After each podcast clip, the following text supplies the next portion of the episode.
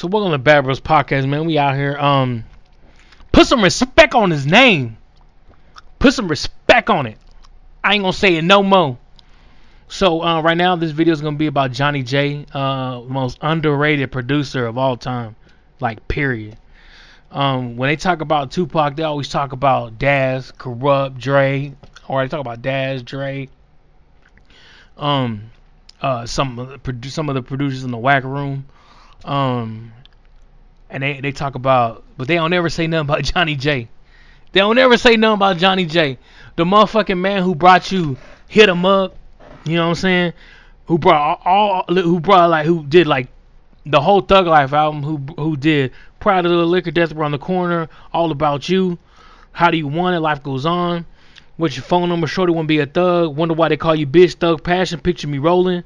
Um, he was working the how he met uh, Pogman. I'm, I'm I'm gonna play the video for you. Um, there well you know I'm gonna let. I'm gonna play the clip for you. Um, he was working on Big Syke's album, and Big Syke told Pac, "Hey man, you gotta meet, you gotta uh, meet this dude. He got some beats for you, and uh, you know he's doing it big or whatever, and he's cold." So he met Johnny J. That they uh, played him some shit. They clicked up, and boom, it was all she wrote from there. Now, like so, you know Johnny J. Um, he's a Mexican American producer. Um, He worked early on Death Row. He had his own um, thing where he did uh, Clockwork Entertainment. Um, so he kind of he, he is, but his first song that he produced was one of the early songs. I was I'm gonna play the clip for you. If you if you remember that Knockin' the Boots with Candyman, only like the Candyman can, like a heavyweight champion, knocking them out. Blah, blah, blah. I, I probably got the, the the words wrong a little, but I'll play it over, play it for you. He man, that song was dope, and um. He produced that one. He also produced Busy Bones, um, Thugs Cry. Like Johnny J was one of the dopest, just just making hits. Um, now he, he they say it was a suicide. He fell from uh, one of the floors in jail. He got put. I, he either got pushed over or jumped over. They say, uh, but most people that say, talk about Johnny J don't believe that he did it. Um, he was owed a lot of money by Death Row, the whole catalog. Some people think they had uh, some, some. It was some shady stuff. Somebody had something to do with it. That more like more than likely he was pushed out, but that's just like hearsay. It's all hearsay. No one really knows what happened, or no one's gonna say what happened. Um, but had Johnny J still been around, he still would have been blowing up, doing his thing. He was uh, working with Tatiana Lee.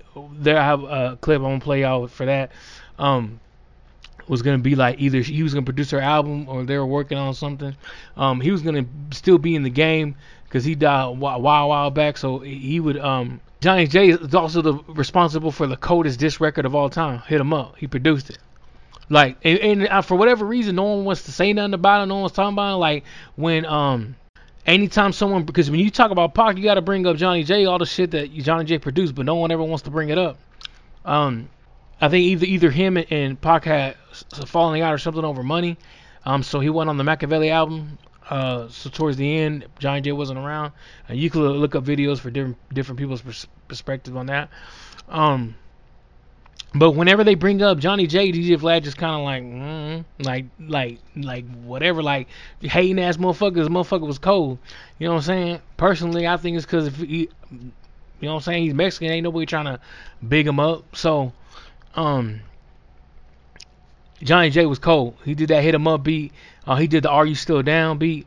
Um, when when Johnny J or uh, John B was talking to uh, on Vlad, talking about um. how they him and Pogman how they hooked up with the um for the song or whatever. You can see you can see Johnny J in the song, I mean the music video for Are You Still Down. Um, that John B was going to meet him at the studio. Um, whenever he he uh when he was walking into the to the studio, he, he looked in Tupac's car. There's that C D Bonafide. John B C D Bonafide was in the uh, passenger or in the driver's seat or passenger seat, one of them, and he was like, "Oh shit, he really do be listening to me, listen to my song." So they went in there, they was chopping it up. John B was like, "Hey man, I got beats." Pac was like, "Oh yeah, let me play you some of mine," and he played Are You Still Down, and John B was like, "Fuck that, that's the one." You know what I'm saying? And it was a Johnny J track. And John B, what was up with those dance moves? Like what what is this? So uh yeah man, Johnny J produced a lot of shit. He's the he is the most underrated, influential motherfucking art producers that have ever been, period. All the the hits that he's done, and I mean pff, the motherfuckers just dope. And you see um that dude, uh, they call himself Kirk band, producer of Death Row. When he brings up Johnny J, he acts like Johnny J went all that. Kirk ain't, Kirk ain't fucking produced nothing. I mean, he was just Danny Boy's assistant. And he over there hating on Johnny J. Motherfuckers just be hating on Johnny J. They don't want to see him do good. And uh, motherfucker was dope.